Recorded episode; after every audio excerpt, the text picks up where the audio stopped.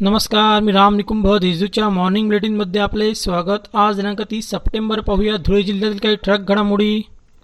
बृहन्मुंबईत सुरक्षा संरक्षण शाखेत कार्यरत असलेल्या व शहरात घरी आलेल्या पोलीस कर्मचाऱ्याचे रिव्हॉल्व्हर व तीस जिवंत काडतूससह असलेली बॅग चोरट्यांनी लंपास केली. आज सकाळी ही घटना उघडकीस आली. त्यानंतर अवघ्या चार तासातच स्थानिक गुन्हे शाखेच्या पथकाने दोन जणांना ताब्यात घेत गुन्हा उघडकीस आणला. त्यांच्याकडून मुद्देमाल हस्तगत करण्यात आला आहे. त्यामुळे मोठा अनर्थ टळला आहे. शिंदखेडा शहरातील दोन घरपुडीचे गुन्हे स्थानिक गुन्हे शाखेच्या पथकाने उघडकीस आणले आहेत. शहरातीलच दोन जणांना अटक केली असून त्यांच्याकडून बत्तीस हजारांचा मुद्देमाल हस्तगत करण्यात आला आहे. तर दोघांना मदत करणाऱ्या अल्पवयीन मुलांना त्यांच्या पालकांसह चौकशीसाठी ताब्यात घेतले आहे. धुळे महापालिकेत पुन्हा कोरोनाचा शिरकाव झाला आहे. आस्थापना विभागात कोरोना पॉझिटिव्ह रुग्ण आढळून आला आहे.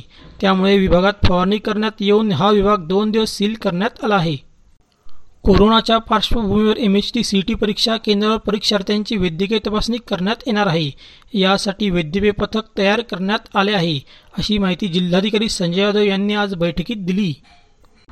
धुळे शहरातील देवप्रल ए टी एममध्ये स्लिप काढण्यासाठी मदत करण्याचा बहाणा करून तिघांनी वृद्धाचे ए टी एम घेतले. त्याद्वारे सदतीस हजार रुपये काढून फसवणूक केली. याबाबत विद्यानगर कॉलनीतील रहिवासी विनायक पुंजू पाटील यांनी पोलिसात तक्रार दिली आहे. त्यानुसार अज्ञात तीन इसमांविरुद्ध देवपूर पोलिसात गुन्हा दाखल झाला आहे. आता पाहूया कोरोनाची बातमी.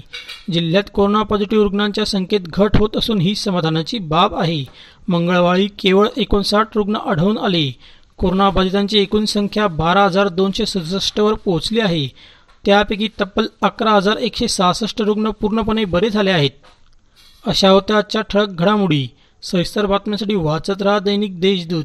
व ताज्या बातम्यांसाठी भेट that W W W dot Deshdoot dot com या संकेतस्थळाला. धन्यवाद.